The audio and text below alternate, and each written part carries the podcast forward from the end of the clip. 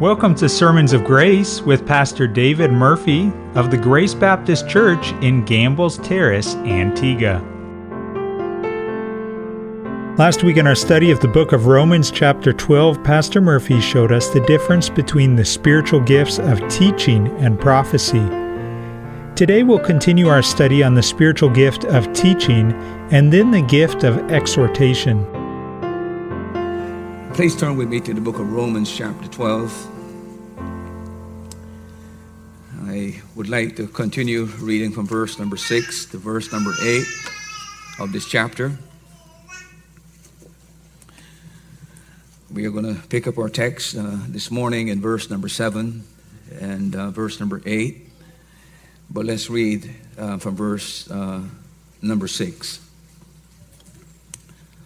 Having then gifts differing according to the grace that is given to us, whether prophecy, let us prophesy according to the proportion of faith, or ministry, let us wait on our ministering, or as the Greek says, if ministry, ministering, or he that teacheth on teaching, or he that exhorteth on exhortation. He that giveth, let him do it with simplicity. He that ruleth with diligence. He that showeth mercy with cheerfulness. Uh, what then is the primary purpose of teaching? Here's what the, prim- the primary purpose of teaching it aims at the mind and it aims at giving you understanding. That's the whole purpose of teaching. Exhortation is different. We'll come to that. Exhortation is to motivate you to do something, to activate you, to galvanize you. Teaching focuses on the mind and the understanding. It helps you to interpret uh, the truth and present the truth to you uh, so that you can grasp the truth when you listen to the truth. That's what teaching is all about. It's the ability to systematically and regularly instruct people in the word it has the capacity to read the, read the scripture, understand, and assimilate that truth and present that truth in a way that people can grasp it and people can understand it. But the main focus of teaching is the mind. It's not to get you to do something, it's to get you to understand something. And by the way, there are people who are good teachers who are bad preachers. Because they have the capacity to, by the time they're finished thing, they've taught you, you understand but they haven't moved you even to lift a spoon. There's no fire there. There's no there's no excitement there. There's no there's no to galvanize you to. There's no electricity there to make you want to do what they say. You go away saying, "Ah, I understand that truth." You don't go away saying, "I want to practice that truth." I'm motivated. That's the difference between the teacher and the preacher, by the way. They both do the same thing of teaching, but they have the has the aspect of exhortation, motivation of the, of the individual. So I would say to you that the key element uh, to this gift has to do with the matter of uh, helping you to understand uh, what, what, what, it, what is there. By the way, um, not everyone who claims to be a teacher is a teacher. I have known people who were scholars who written books but couldn't teach what they wrote. I will never forget an incident happened here in Antigua, and this has to do when Brother King was the pastor of um, Galilean. Is it Galilean? All Saints, sorry, All Saints Baptist Church. And a guy came from Guyana. Uh, he was an Indian. I don't remember his name, but he wrote a book. And the book he wrote, you remember they had this big tsunami somewhere in the, uh, over there in the east somewhere, and it's wiped out a lot of people. So he decided that he gonna look in the Bible to find where the tsunami was. So he went into the book of uh, Psalms. You know, they said the, that water roll off over me and stuff like that. So he came up with this book, God's Tsunami. And Brother King called me and said, Pastor Murphy, the, this guy who wrote this book, God's Tsunami, is going to be here in Antigua. You ought to come and hear him. Well, I looked at the book and the man can write really good. I mean, he can write really good. So I went to hear my All Saints. I sat there saying to myself, this guy wrote this book? An excellent writer. He can express himself in the book. But when it comes to speaking and explaining, he was lost. See? So I'm saying to you, the people who have the, they can write, there are intellectuals, uh, they have large degrees, but they don't have the capacity to communicate even what they've, they've written about in the language that people understand. A teacher has that gift. He not, may not be a writer, but he has the capacity to take what he's teaching so that people begin to understand and comprehend what he's teaching. And that is where uh, uh, we need to understand that not every person claims to be. Now, this guy claims to be a great teacher that I was invited to hear. But after hearing him, I told him, Brother King, uh, I can't even believe this guy wrote this book because what he's saying, I mean, he's written excellent stuff in the, in the book, but when he gets up there, I can't even make heads or tail what he's saying. See? But that what, what attracted me, that he was this great writer and this great teacher. I discovered that they're two different things altogether. So uh, this is where, by the way, you have to get feedback from the church. Really, it's important to get feedback. Pastors need feedback sometimes as well, by the way. It's, it's, it's okay to tell me once in a while that I preach a good sermon, by the way. I want you to know that, okay? once in a while. It encourages me. You, you preach for a whole year, nobody ever tells you, the pastor, you say something that was really good. Uh, you kind of wonder, am I getting through to people? So it's, it's, always good to, same thing with teaching. You hear one of the persons in, the, in our Sunday school teacher, uh, uh, uh, and you, you, just said, listen, listen, brother, oh, that was excellent. I really enjoyed that. You don't have to come every day and tell them every Sunday was an excellent thing because you know you're just buttering them up. It's not really serious. And by the way, he knows he can't preach, uh, he can't teach 100% good every, every Sunday. So every, every Sunday, it means nothing to him right? Uh, but it's important to get feedback. Uh, if you're teaching, uh, you're doing something for a long time, and, and, you never hear anybody say to you, "No, I really benefit from that," I would suggest to you take a break. Take a break. Take the school, for example. If everybody is failing in the class, something wrong with the teacher. I repeat. If everybody is failing in the class, something is wrong with the teacher. You can't have 100 idiots, right? Can't have 100 idiots.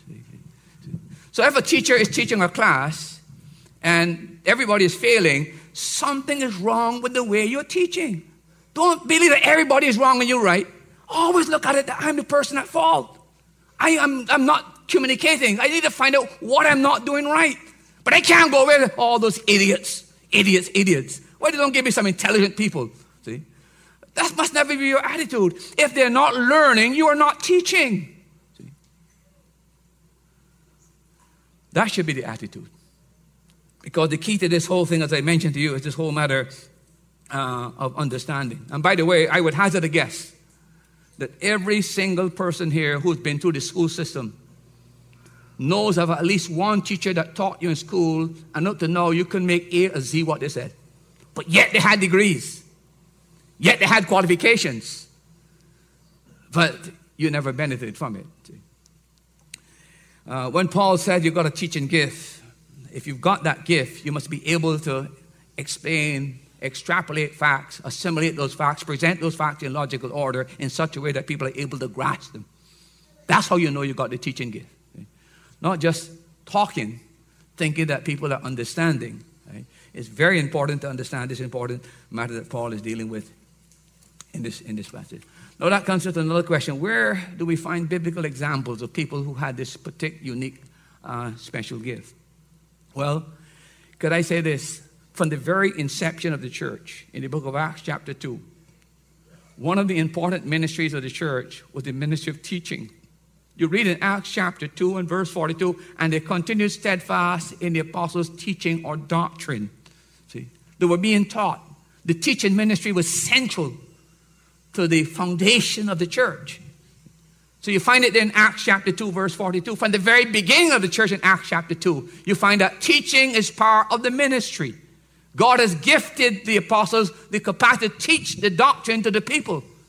That's how important teaching is. Central to the establishment of the New Testament church. The other thing I would point out to you that it should not surprise us that teaching is such a pivotal mandate because when it comes to the Great Commission, one of the key elements of the first commission is that you go forth into all the world, preaching the gospel, teaching them. Teaching them to observe all things whatsoever I've told you. In other words, to carry out the missionary mandate to the world involved this matter of teaching people to disciple people. And you, you can disciple by teaching. So, not only in the early church, but it's a very important, pivotal element of the, com- the commission that was given to us. The mandate was given in Matthew chapter 28, verse number 19. And then, of course, uh, we see that it was part of the repertoire of gifts that the Apostle Paul himself had. Remember in Corinthians, he said, I speak the tongues more than you. Uh, remember, he said, I, I, was called to be an apostle. But what is also significant, if you look at uh, 2 Timothy chapter 1 and verse number 11, uh, notice what he says there in that passage. He said, Whereunto I am appointed a preacher and an apostle and a what? A teacher to the Gentiles. Notice he's an apostle, he's a preacher, but he's also given the gift of teaching. See? So it's a gift that uh, was an essential part of Paul's ministry uh, when Paul was trying to lead and to convert uh, the Gentiles uh, in, in, the book of, uh, uh, we find in the book of Acts. See? And then in Acts chapter 15, verse 35, we find there's a person there called Barnabas who's engaged in the teaching ministry in the church. This is a gift that was so essential not only at the beginning of the church, but also in the continuation of the ministry. God called men like Paul and Barnabas uh, for this teaching ministry to edify and build up the church uh, uh, and uh, inform the church in respect to biblical truth. And then, of course, in Acts chapter 18, verse 24 and 25, we meet a man called Apollos. He's a darling orator. He's from Alexandria. And the Bible says he was able to mesmerize the people with his speech and his oratory. This is the same man that Paul had problems in Corinth, where people were saying, I'm of Paul, but I'm of Apollos. He was a darling orator. But the thing about him is this we're told that he had the unique gift of teaching. See? In the book of Acts, chapter 18, verse 24 and 25. People flocked to hear him because he had this unique gift of teaching. See? But again, uh, the supreme example of one that uh, had this particular gift is none other than our Lord Himself. As a matter of fact, if you were to do any books on Christian education, you'll find that one of the things that is thought again that the supreme master teacher was Jesus Christ. Because if you go through the, the Gospels, you'll find that um, 15 times the word taught is used in connection with his ministry. Three times the word teach is used in connection with his ministry. Six times the word teaching is used. In other words, 24 different times in the Gospels, Jesus is presented as a teacher. He was more of a teacher than a preacher. Most of his public discourses and his private discourses were teaching discourses. That was what he did. He taught the people. That's how vital this gift was. And certainly it must be vital for the New Testament church as well. And I would challenge anyone who studies uh, church history to go through church history, and you'll see a long list of great teachers who have been the, uh, in the vanguard of keeping the church um, true to its faith and not apostle. People like um, um, Ignatius, people like uh, Ambrose, people like Augustine, people like Calvin and Luther, people like Jonathan Edwards, people like Benjamin Warfield, people like the Hodges brothers who wrote all of these theological treatises, people like uh, today John MacArthur, people like John Piper today, David Jeremiah, Chuck Swindoll. These are the great, not only great preachers, but these are great teachers see, that Lord has raised up. And in every single generation of the Christian church, He's always raised up men who are great teachers because it's the teaching function to open the minds of people to truth. Pastors do that too, but their, their, their, their job is to motivate people to change, galvanize people to change. See? But a teaching job is vitally important uh, for the ministry. And may I say this? It is part of the essential repertoire of qualifications for a pastor. Look at 1 Timothy chapter 3 and verse 2. the qualifications for a pastor or bishop or an elder. Notice what is said in verse 2 of chapter 3. A bishop then must be blameless, the husband of one wife, vigilant, sober, of good behavior, given to hospitality, but what? To teach, able to teach. Now, you've heard me make some very strong statements uh, for the pulpit in this church, and you've probably shook your head, Pastor, don't have any right to say that. A man who is a preacher who cannot teach does not belong in the ministry as a pastor. You make that statement today, some people just, but, but uh, you know, but that's what the Bible says, not what I say. These are the qualifications that are mandated in Scripture. So, what you've got to do is to let the Bible inform your mind so that when you hear things, you sieve them through the Word. Apt to teach. And then one other verse of Scripture, uh, 1, Corinthians, 1 Timothy chapter 4. Look there with me, please, and verse number 16.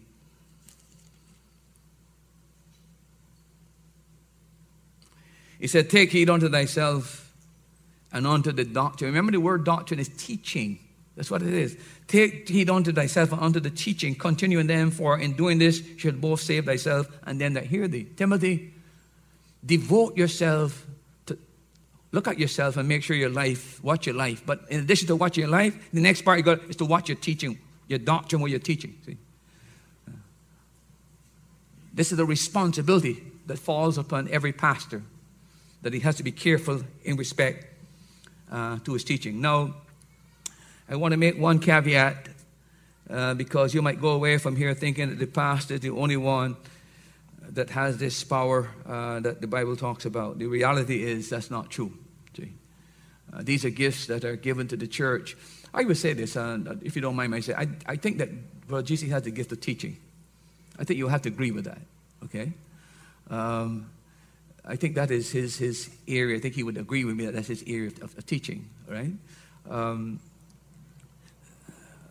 I am inclined to see Neville in that way as well, because I've sat and listened to Neville uh, teaching uh, certain things. I said, yeah, clearly, uh, no question about that. So there's some things that you can identify. There's nothing wrong in saying that. Now, I've listened to other people, not in this church, but other churches I've been to, and it's very clear to me they ain't got that gift. They ain't got that gift. See? Now, what's right for me to say that somebody's got the gift and like, well, you don't have a opinion to say they don't have the, the gift as well? It's a judgment call you have to make, right? I hope that you understand uh, from this particular passage that there is a teaching gift, and you should be asking yourself the question. By the way, this is why we should have people who should teach Sunday school. One thing that's bothered me, I must say this, uh, I must say this in, in, church, and I hope you uh, don't get offended by it. But I find it difficult to believe that people are, say they're called to teach in school but don't want to teach Sunday school. That make no sense to me. Does that make sense to you? Doesn't make any sense to me at all. Right? Seriously, does that make sense to you? I am called to be a teacher, but I don't want to teach in school in church. I don't want to teach Sunday school in church. That make no sense to me at all, period. I'll be very honest with you, right? I would think that if I'm called to teach, that's the area I would want to concentrate in my, my teaching. Because that's my gift, I'm the best person able to deal with the kids in the church. See? Uh, for what that is worth, that's something worth thinking about as an individual. Uh, now, I know that you can get so tired teaching in public schools with all these hard headed kids these days who don't even want to learn, who, by the time they come to school at 12, they got all the crack in their head, they don't have an attention span any longer. you know. Uh, by the way, I just was talking to uh, Dr. Simon at this place, and he's aware of this serious, it's a serious problem in Antigua with the children in primary school, 9 to 12. Serious problem, you know.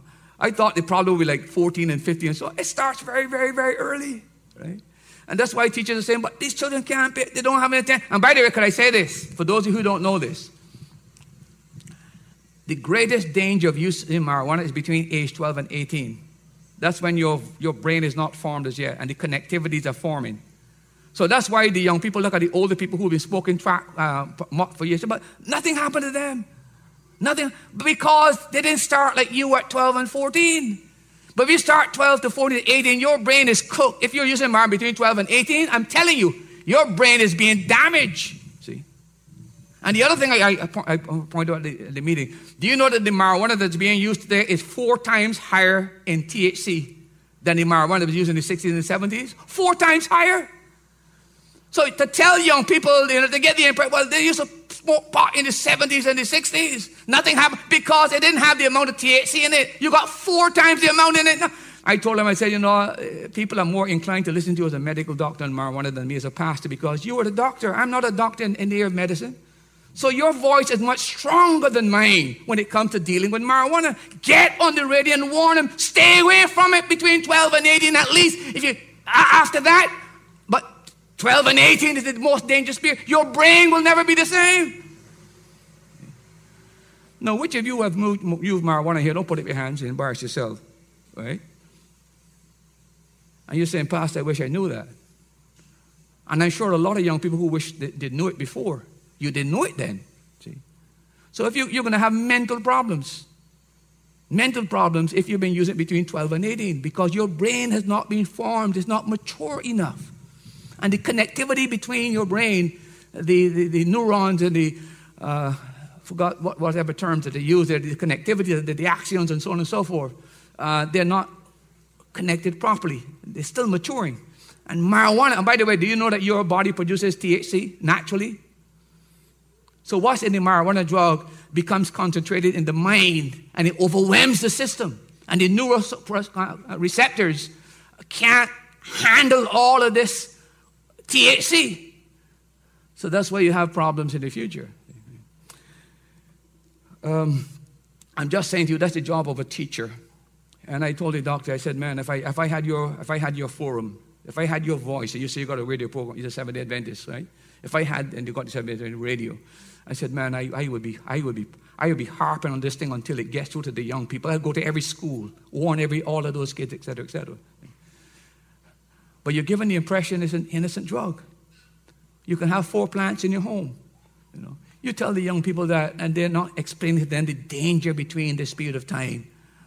You're destroying a whole generation. I could spend the next hour sharing with you stories I know within my family. My sister, Delon, all of them.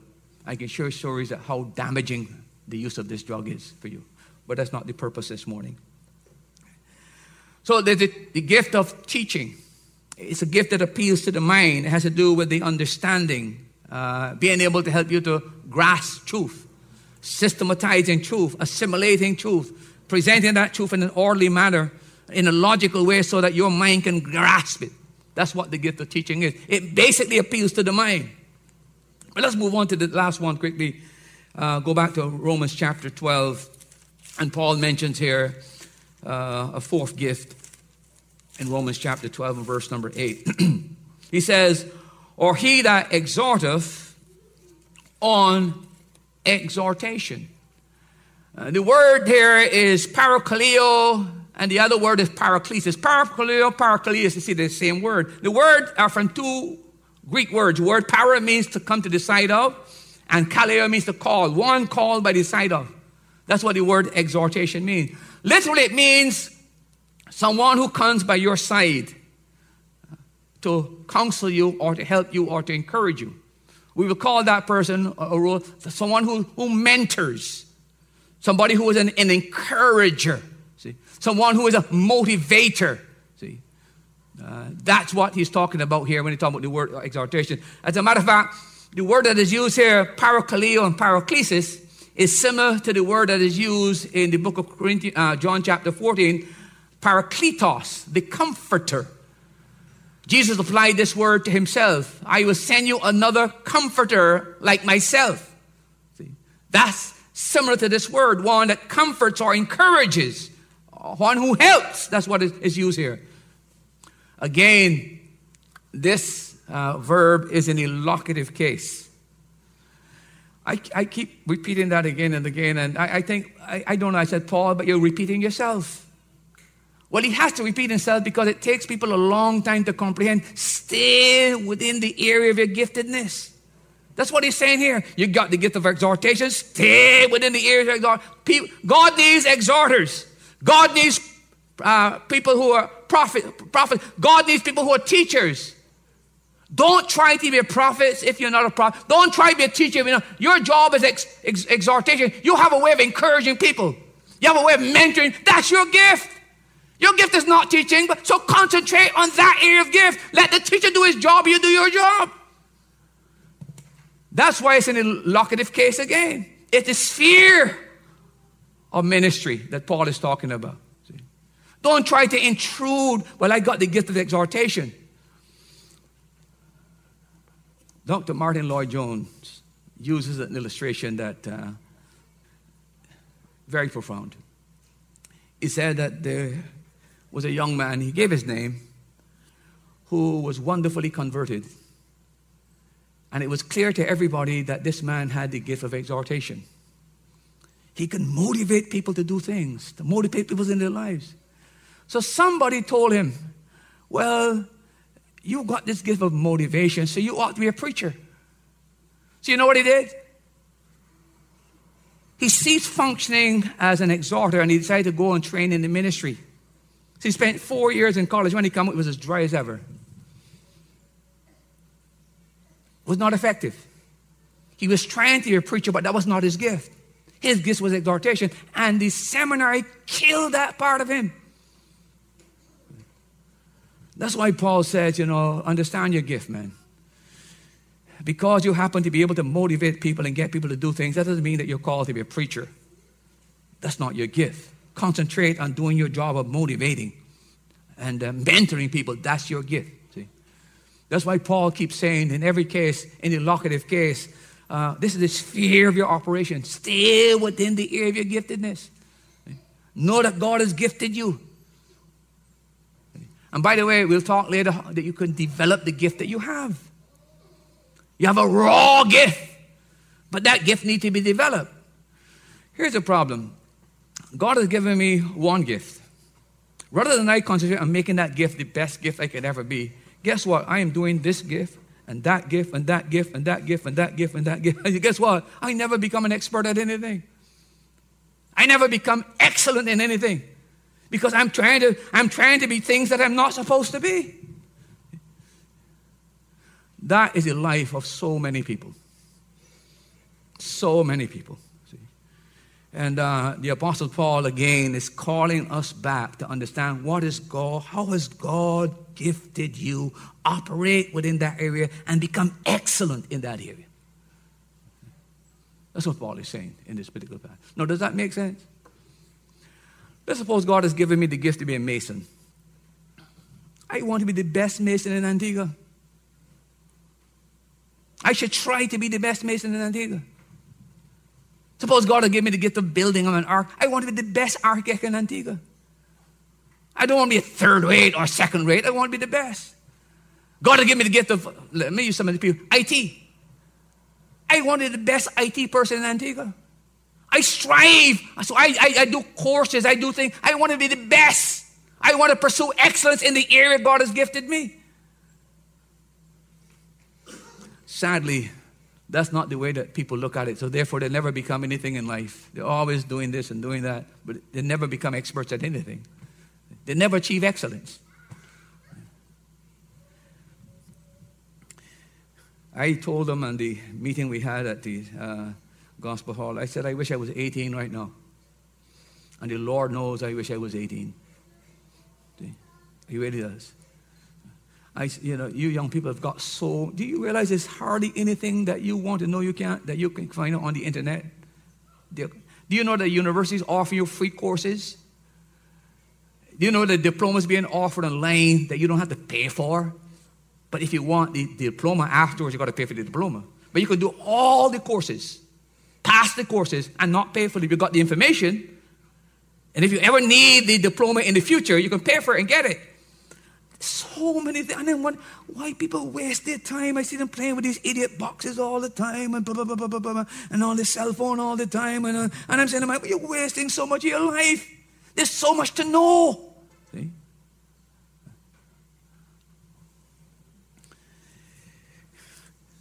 I'm rebuking you this morning if that's you. Life is too short to be wasted in just pleasure and entertainment. See, there's a, there's a room for entertainment but you have to limit it.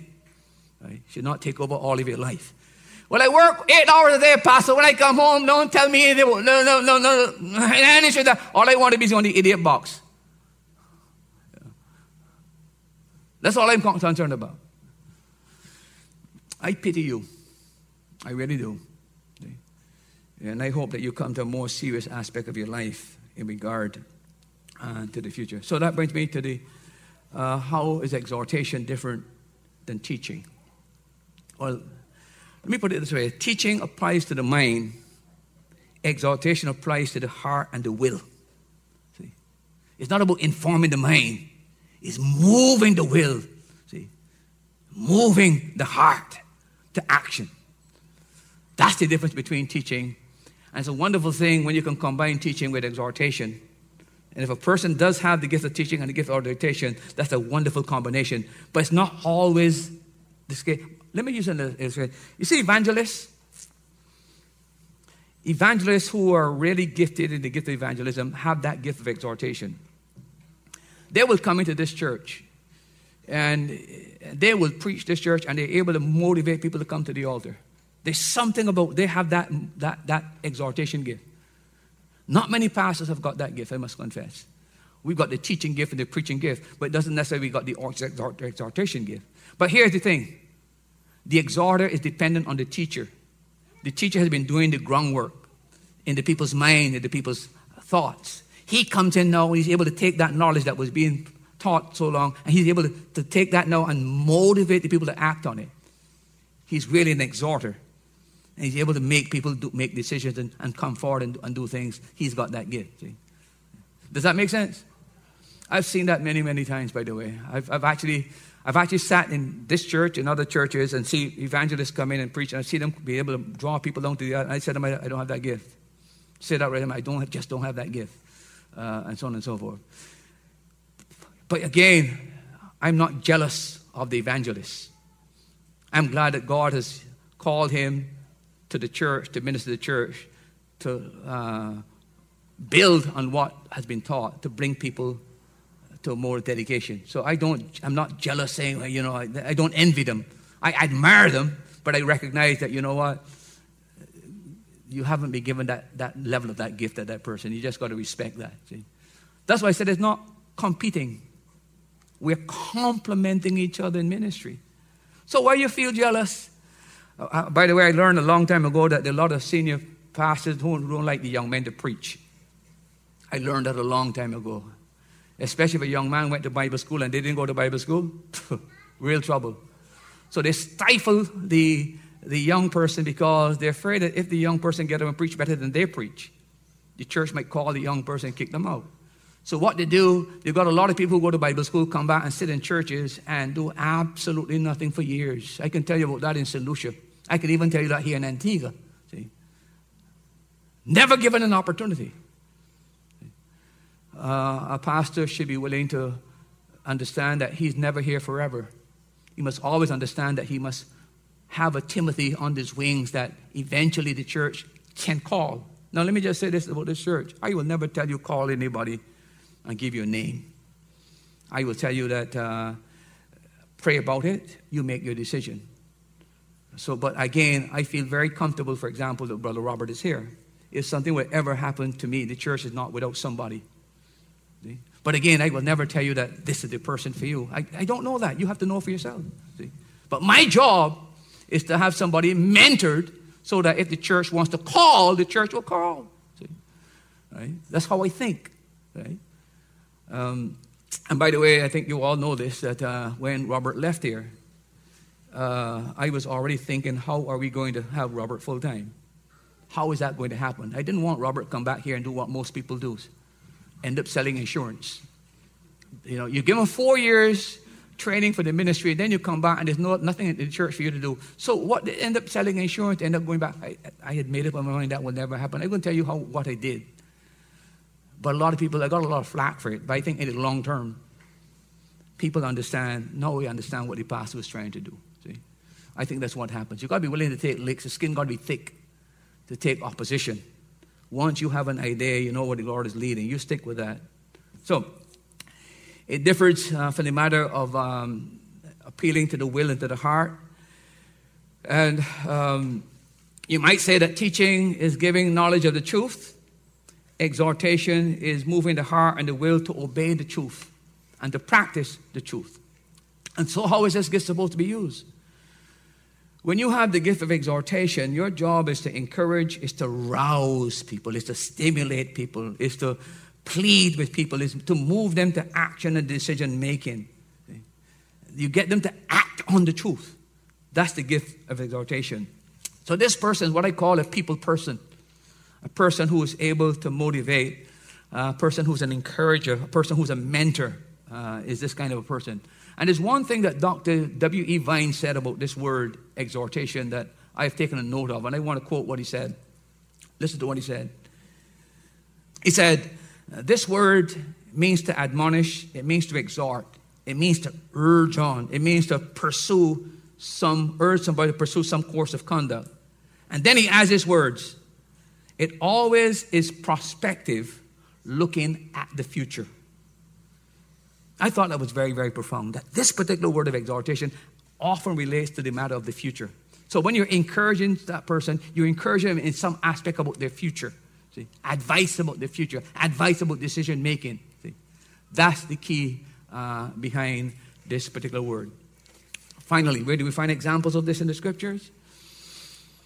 Well, uh, in Acts chapter 14, verse 21 to 22, we find that Paul and Barnabas on the missionary journey, after they made the first missionary journey, we're told that they decided no, we need to go back to these churches that we founded. And, and the, the Bible says, and they were exhorting the brethren. They'd already come to faith in Christ. They didn't want need that teaching any longer. What they needed was to be encouraged and motivated to act on what they learned. So they went back their steps. They were acting as preachers and teachers when they first on the missionary. On the second journey, they're now motivators.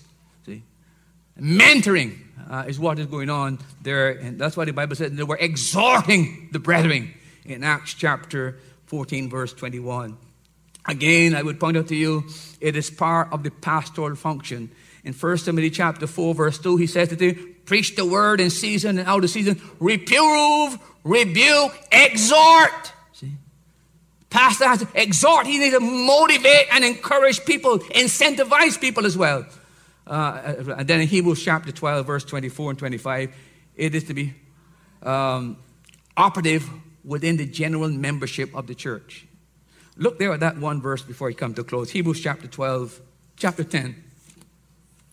I'm coming to close now. Hebrews chapter 10 and verse number 24 and 25. He said in verse 24, and let us consider one another to what? Provoke one another that word provoke doesn't mean get people angry, but it means to motivate you to love and to good works, not forsaking the assembling of yourselves together as the manner of some is, but exhorting one another. That's a function within the church, the body of the church. The pastor is not the only one that had the job of exhorting or encouraging or motivating or galvanizing. It is something that believers within the church should do among themselves, encouraging each other, motivating each other. You notice that he's asked me to do it. I know he said the church members should do it. So clearly the pastor's job is there, but the members within the church who have this unique gift, who must also function in that respect to help in the motivational process. So teaching is the systemization of truth. Exhortation is the motivation and the application of truth that has been learned. And so Paul uh, comes to these two other gifts, and he said, you know what? These also need to be within the church. So we've looked at prophecy, where you have that particular gift. We've looked at being a servant or ministering. We've looked at teaching. And now we've looked at exhortation. Uh, these are four of Paul's gifts that Paul mentions here this morning. I wonder if you uh, would take the time to reflect on this matter to decide what is your gift? Can you identify with any of these gifts? Can you say, Pastor, I am very, very sure that my gift is teaching, my gift is exhortation. I don't need to know, by the way. All I'm saying, you identify and use it in the church. That's where it's supposed to be used in the church. Gifts are given to be used in the church.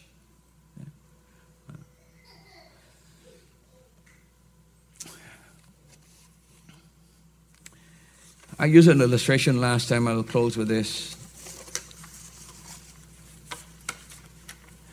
What if I, as a parent, was everywhere teaching in every house, in every neighborhood, but I never did any teaching in my home or with my family? What do you think about that? So if God has given you a gift and you're using that gift every other place but except in the church, don't you not see there's a disparity between these two things? That's why Paul, before he ever dealt with his gifts, first of all, let us understand what the church is all about. That's why he did it. It's not a mistake on accident. We must always view gifts in respect to the ministry in the church. Let's pray. Father, thank you so much for those who have sat and listened trust that some of what we've said here this morning has been beneficial, has been encouraging, has been rebuking, uh, has given uh, us a better balance and perspective on this whole matter of gifts. This is a laborious task of trying to uh, grapple with these issues. These are not issues that we normally would deal with in the ministry. And that's perhaps why the church has suffered uh, and is suffering all over the globe. We've forgotten that the ministry is not just about the pastor and the deacons. We've forgotten the role of the layman within the ministry. That every believer has a God given gift that can be used and should be used in the church. Lord, I pray you'll open our eyes to this reality. And I pray, Lord, that you would move us and motivate us as Christians uh, before we start complaining and, and um, murmuring, may we all ask ourselves one question What is my gift? Am I using my gift within the local assembly? Bless your people. Use your word. May the Holy Spirit find enough equipment and ammunition and resources in the preaching of the word to work on the minds and the hearts and the will those who are here this morning. Help us to be what you want us to be and help us to use our gifts as you intended those gifts to be used. Help us, O oh Lord. We need you. We look to you. In Christ's name, amen. Be sure you join us again next time here on Sermons of Grace as Pastor Murphy shows us the spiritual gift of giving. If you'd like to contact Pastor David Murphy or Grace Baptist Church, please call 268 462 4230 or visit during one of their service times. Sunday school is at 9 a.m., Sunday morning at 10 a.m., Sunday evening at 7 p.m., or Thursday evenings at 7 p.m. Grace Baptist Church is located on Rowan Henry Street in Gambles Terrace, Antigua.